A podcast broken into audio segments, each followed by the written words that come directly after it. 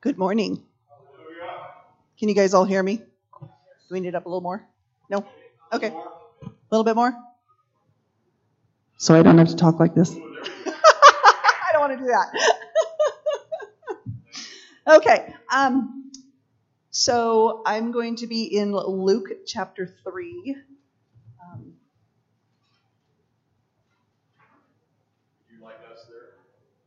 If you would like to be there, you may also go to Luke chapter 3. So I am going to read starting in verse 1, and then I'll stop at some point.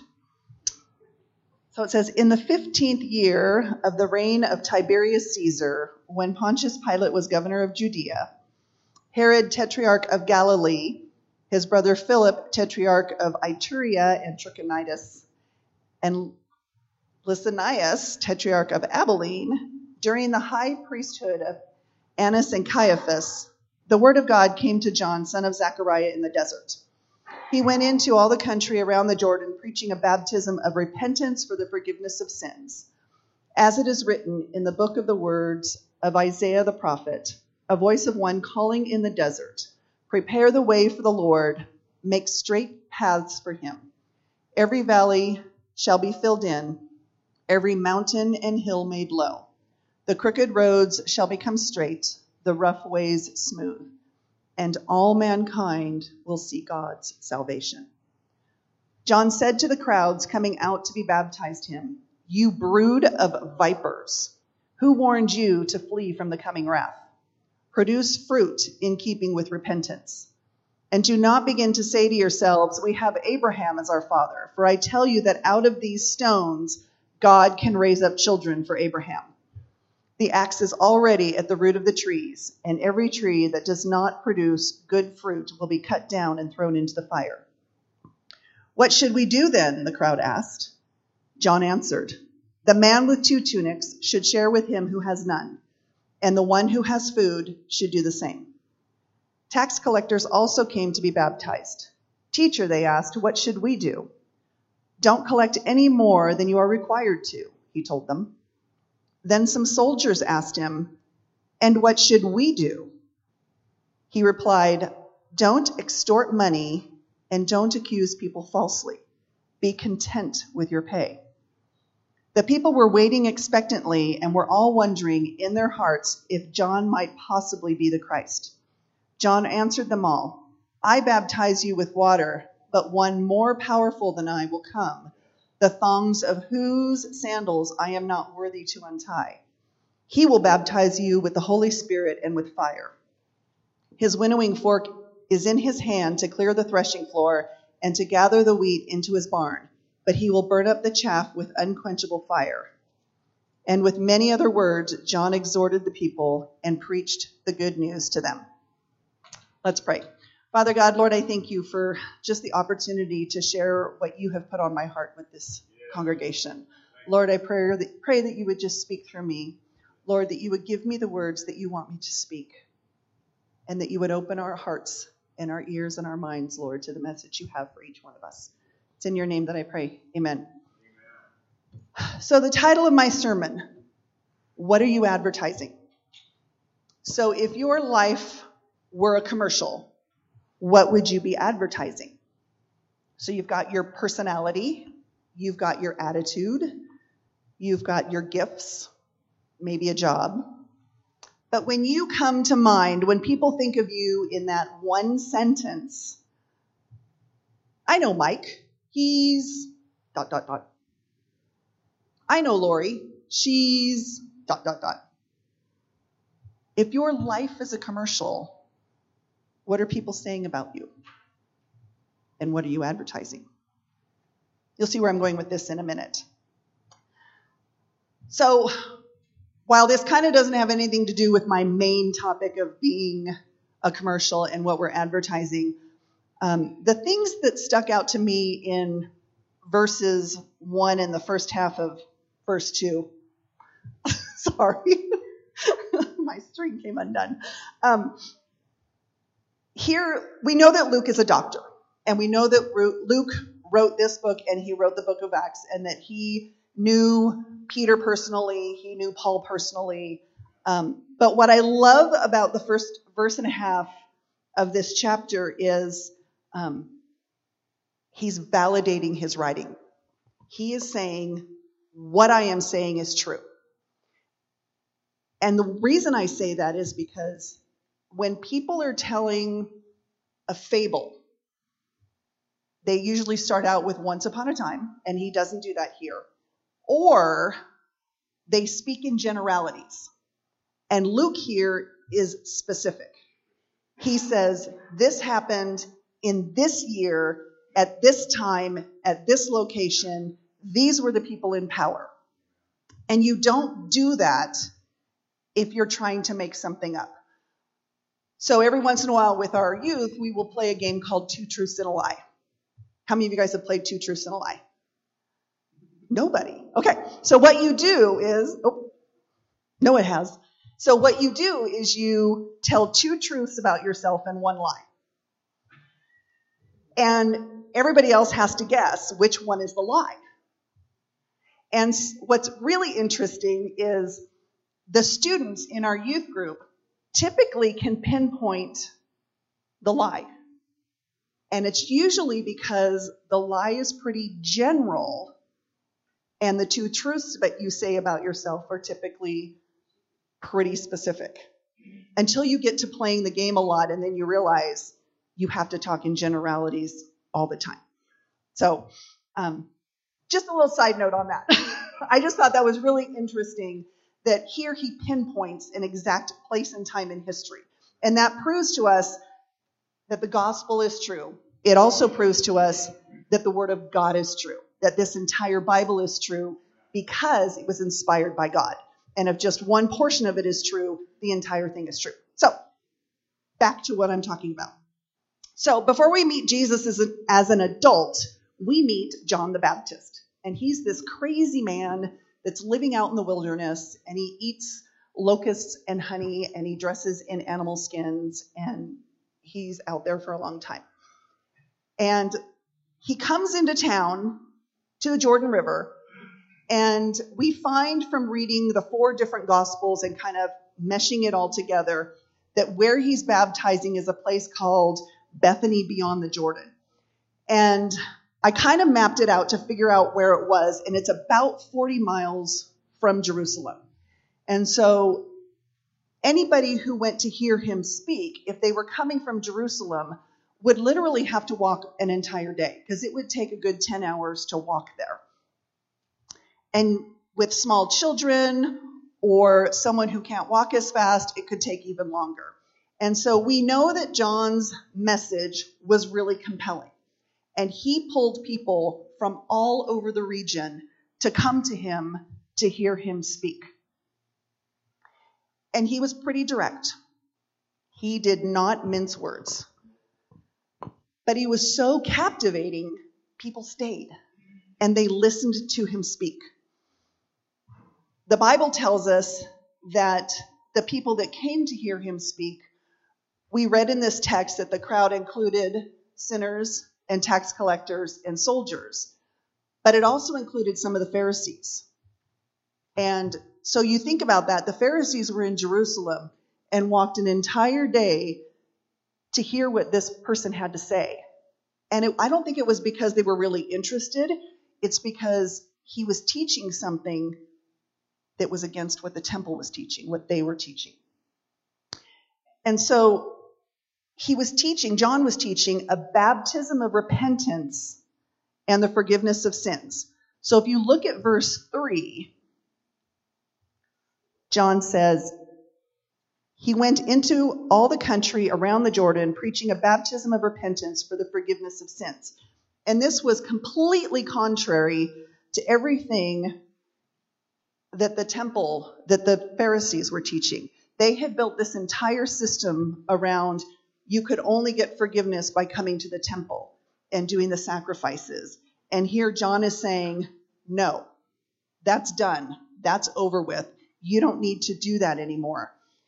And he's telling them, you need to come to me, and I'm going to baptize you and call you to repentance of your sins so that you can begin to live out what you're supposed to be doing, the life that you're supposed to live out. His message was designed to get people ready for the Messiah, the coming Messiah. In essence, he was saying something new is coming and the old way is gone. And you need to change the way you're doing things or you're going to miss it. And that didn't sit well with the temple establishment. Luke then goes on to quote Isaiah about the forerunner to the Messiah. And he's actually quoting this about himself. But when you jump down to verse 7, the first thing he says to the entire crowd is, You brood of vipers. So that would be like someone coming up to you that you didn't know and looking at you and saying something really vile and calling you a really bad name or something. And you'd be like, what?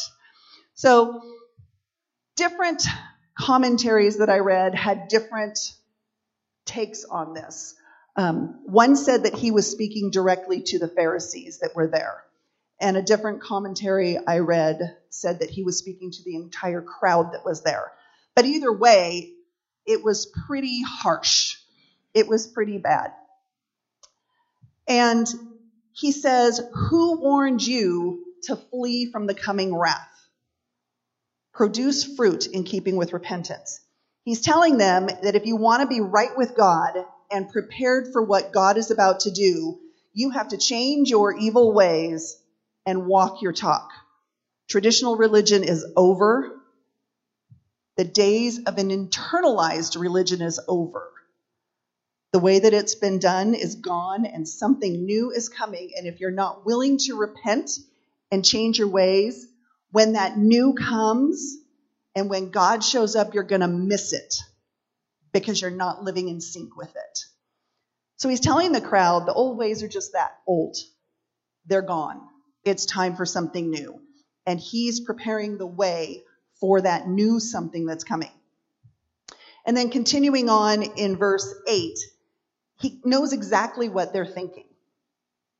They're thinking, and do not say, he says, and do not say to yourselves, we have Abraham as our father.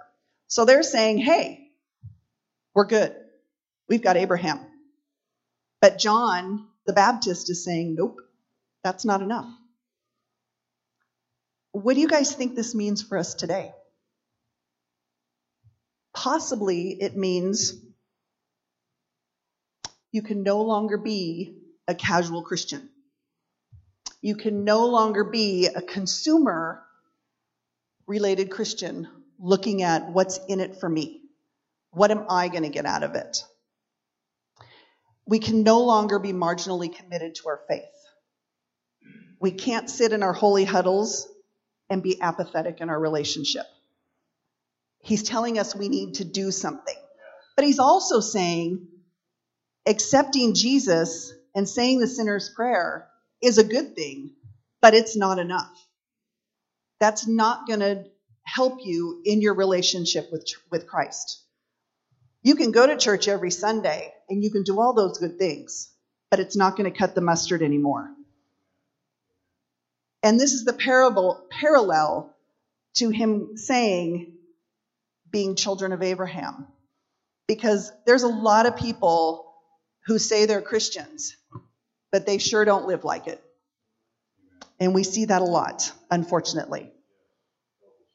John says that's great, but if you're not careful, even though you are a God-fearer and a God believer, you're going to miss what God is doing and become an enemy of God. And later in the Bible, when you look at the Judeans that were standing in the crowd crying out, crucify him when Jesus was on trial. And that's why I chose the song, How Deep the Father's Love for Us this morning, because it talks in that about it was my sin that held him there. But how many of those Judeans that were standing there screaming, Crucify him, actually listened to John the Baptist and actually followed Jesus and saw the miracles but because they didn't do anything about their relationship and they didn't do what John said and they didn't do what Jesus did that they missed it. And that's like following the crowd in our lives. It's going with the flow because it's the easy way. He's saying produce fruit, not belief. Belief is required. But when you look at James chapter 2, it's he says, James says, "Show me your faith without deeds, and I will show you my faith by what I do." You believe that there is one God, good, even the demons believe that and shudder. So while belief is required, if you don't do anything with that belief,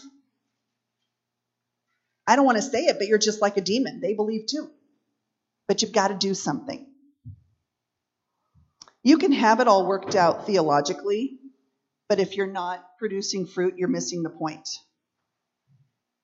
And what do I mean by produce fruit? Do something.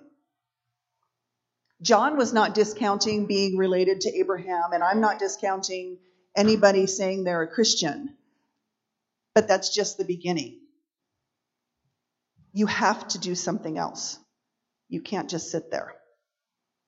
And I don't I don't think any one of us wants to find ourselves at some point just going with the flow and being apathetic in our relationship and figuratively crying out, crucify him. Maybe not intentionally, but don't get swayed by the crowd if you're not, and not nurture your faith. An internalized vertical religion is over, John is saying, and it's time for something new.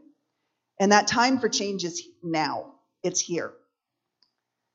When your faith is internalized only and you're not doing something, you run the risk of your faith becoming stagnant and lifeless. You become consumers only and unintentionally a what's in it for me only believer. Your faith starts to die and you don't even know it. And I've actually seen this happen to people where I have known people who have been on fire for the Lord and then they start missing a couple Sundays. And then they start missing their quiet time that they used to do daily. And one day turns into two days, turns into a week, turns into a couple of weeks. And then it's no longer important. And then their faith becomes stagnant and their faith is dying. And then it's lifeless. And then when something else swoops in and takes the place of that, that's what fills the void. And it kills their faith. And then you see them turning a different direction. So we know John's audience got the message. In verse 10, the crowd asks him, So what should we do? And I imagine they were probably expecting some kind of a religious answer, probably something that was a little bit difficult, maybe something um, hard. But instead, his answer surprises them. He says in verse 11, The man with two tunics should share with him who has none, and the one who has food should do the same. And they're like, Huh? You want us to share? You get everybody all worked up. You call us brood of vipers. And then you're telling us all we have to do is share? And he said, Yes, share. If you see a need, meet it. If you have an abundance of something, share it. It's not hard, but it requires work. They got themselves all worked up over something that really wasn't super important to God. They did it, and it was tradition, but they missed what God was doing. And so he's saying, yes, share. If you have extra clothing, give it away. If you have food, and food at that time was scarce, food couldn't be preserved well, they didn't have refrigeration, and so food was a, a pretty rare commodity that you didn't like to give it away. But John's saying, give it away. If you've got a little bit more, give it away. He said, Meet a need. If you see somebody who has a need and you can meet it, meet it. It doesn't matter who that person is. Because God's about to meet a need that the entire world has that we don't even know we have. And if you're not living it out, you're going to miss it. So then we hear from the tax collectors. And I don't know if you guys have ever noticed, but in the Gospels, whenever it talks about the sinners, it talks about sinners and tax collectors. So the tax collectors were like lower than the sinners because they had their own special category. And um, so they were probably, I would guess they were probably lower than the sinners because they were second to the sinners and the tax collectors. So in verses 12 and 13, it says, The tax collectors also came to be baptized. Teacher, they asked, what should we do? And he says, Don't collect any more than you are required to. So the tax collectors were Jewish people. And how many of you guys have seen The Chosen?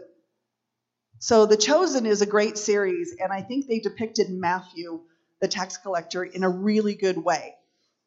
He's quirky, um, and I the interaction between him and Peter um, is great because even when Matthew joins the disciples, Peter still has this issue with him. And so the tax collectors were Jews, and they did what was normal. All of the tax collectors collected extra. So they gave part of it to Rome, which is what they were required to do, but they also charged extra so that they could pocket it and put it in their own treasury for themselves. And so they were stealing from the people.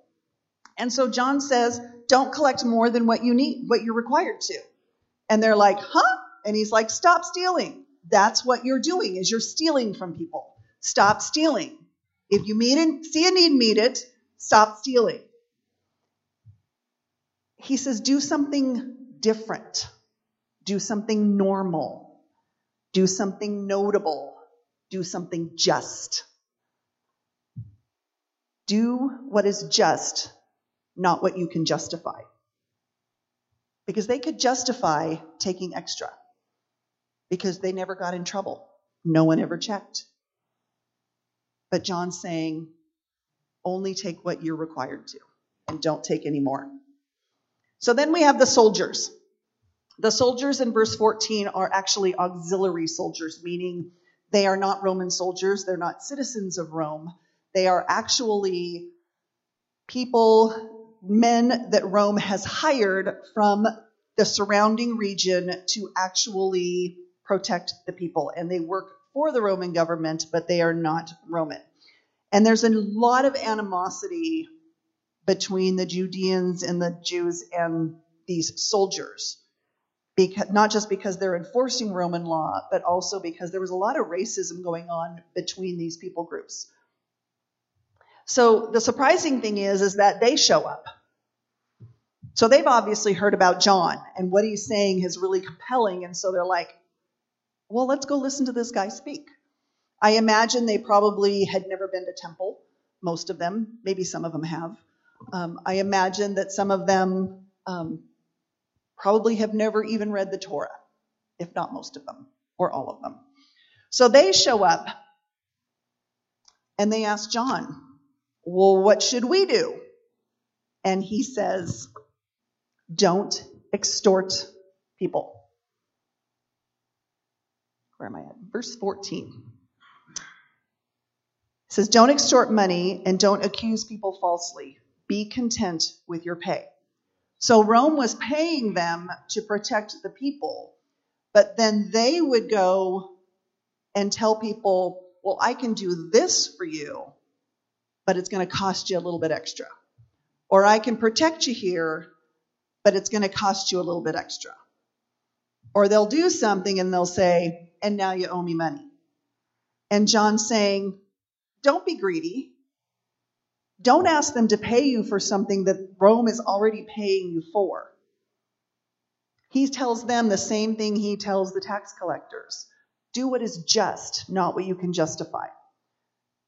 Because there's someone coming into the world who's going to choose mercy and not justice, who's going to willingly go to the cross and allow his Father in heaven to take out on him what he could justify taking out on you.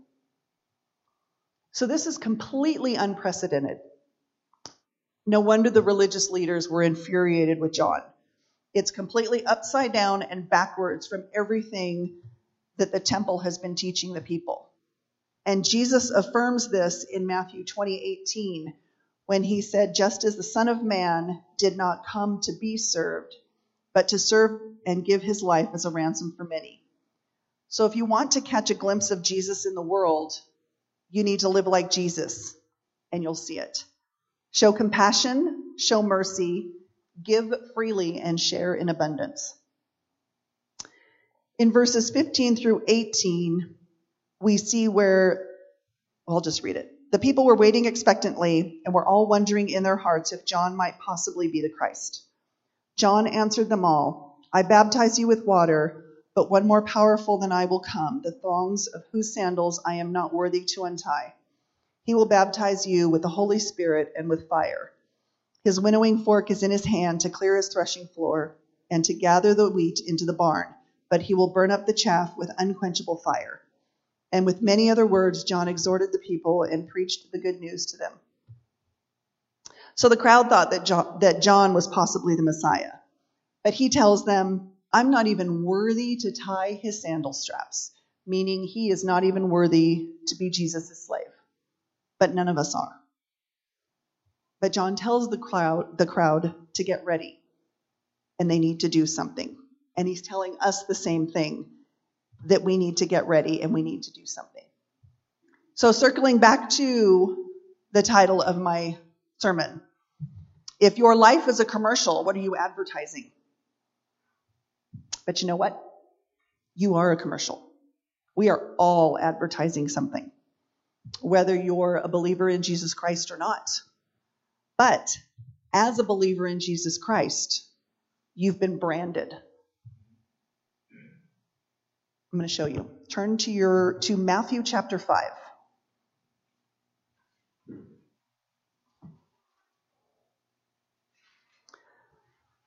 So in Matthew chapter 5, verse 13, Jesus says, "You are the salt of the earth."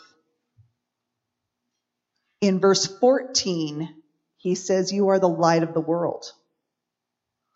And in verse 16, he says, Let your light shine before men that they may see your good deeds and praise your Father in heaven. So we don't get to decide whether our life is a commercial, but we do get to decide what we're going to advertise. And if you're a believer in Jesus Christ, what version of faith are you advertising? Are you advertising the internal vertical faith that's comfortable, that's non confrontational, that thinks only about me? Or are you advertising the faith that's external and uncomfortable? The one another do for others Jesus version of faith, the version of Christianity that does stuff, that helps others, that meets a need. Doing's messy. Doing is tough. And doing is deep. And what do I mean when I say doing is deep? I want you guys to picture a swimming pool. So in most swimming pools, you have a shallow end and a deep, de- deep end. And I say most swimming pools because when I was growing up, we had a swimming pool in our backyard, but it was shallow, deep, shallow, and the deep end was only five feet. So we could walk across the entire pool. Um, so I'm talking about a regular pool that's, you know, shallow on one end, three to four feet, and you're going down to nine, ten feet on the other end. So when you're in the shallow end, you really don't have to do a lot. You can touch bottom when you're standing. Some people can even touch bottom when they're kneeling if the pool's really shallow. You don't have to really exert any energy. It's pretty safe, pretty comfortable. But in the deep end, you're going to have to do something. You're going to have to exert energy because you don't touch bottom. You're in over your head. You need to tread water. And that requires work. And it requires learning. And that's where Jesus is inviting us into the deep end because that's where he is. And that's where the world is changed.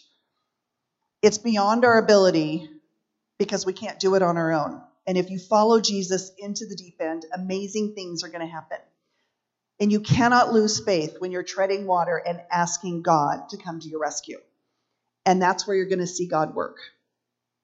Doing is messy, doing is costly, but doing is life changing, and you will find joy in the midst of it. Sometimes you just need to make yourself available. And when God calls you to do something, you just need to do it. And if you continue to be a hearer only and a consumer only, just be careful because your faith is possibly dying and you run the risk of losing your faith altogether. Believers didn't change the world, doers did. The men and women whose lives advertise the kingdom of God, the men and women whose lives advertise, Thy kingdom come, Thy will be done. Those are the men and women who are changing the world. And that's where we should all be. So I'm going to show you a video right now. Yes, youth pastor video.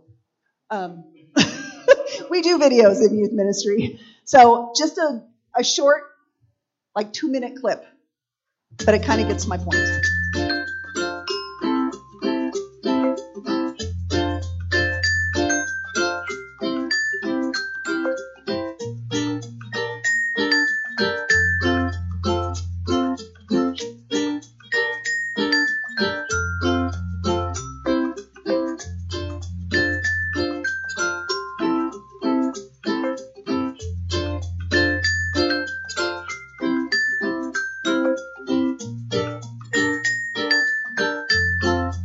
What's the deal? What? I told you three in your room. I know.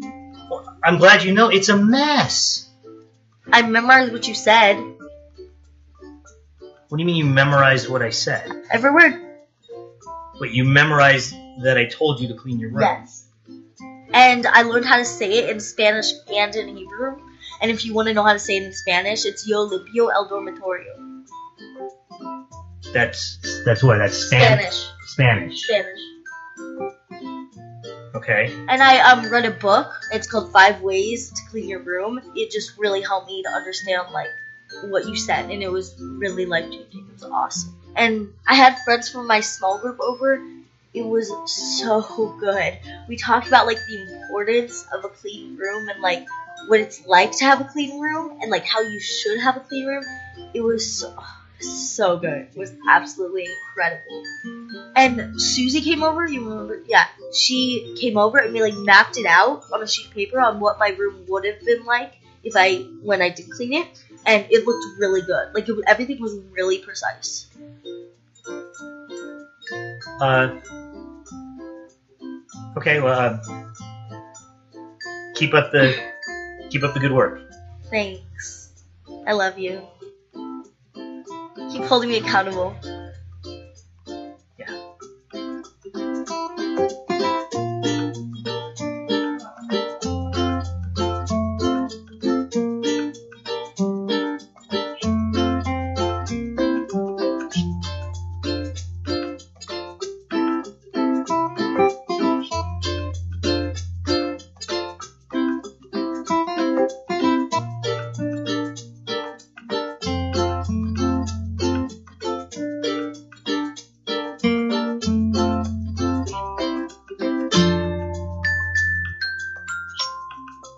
Okay, so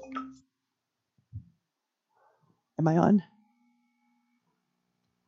Okay, so I just I love that video because it really hits home. If you guys didn't hear it very well, um, so her dad told her to clean her room, and he catches her sleeping on the, or laying on the couch on her phone, and he says, "Why didn't you clean your room?" And she says, Well, I memorized what you said. She says, I even learned how to say it in Spanish and in Hebrew. And then she said she met with her small group about it and they talked about it and they mapped it out. All those great things. And unfortunately, that's the way a lot of Christians are. They read good books and they go to small group and they talk about all the great things that they need to be doing and then they go home and they do nothing. And so I just want to challenge you guys this week to just pray about what it is that God wants you to do. And ask Him to show you what He wants you to do. And it could be something really small, like just calling somebody on the phone. Or it could be really big, like providing something that someone needs that you have extra of. So um, that's all I have. Let's pray. Father, I just thank you for the opportunity to um, do your work. Lord, I thank you that you ask us to step out of our comfort zone, to jump into the deep end, and to allow you to help us through the difficult times, Lord, when you ask us to do something and we don't know what to do. And so I pray, Lord, that this week we would each take a challenge to do something for someone else and to meet a need. It's in your name that I pray. Amen. So I'm going to have Tina and Will.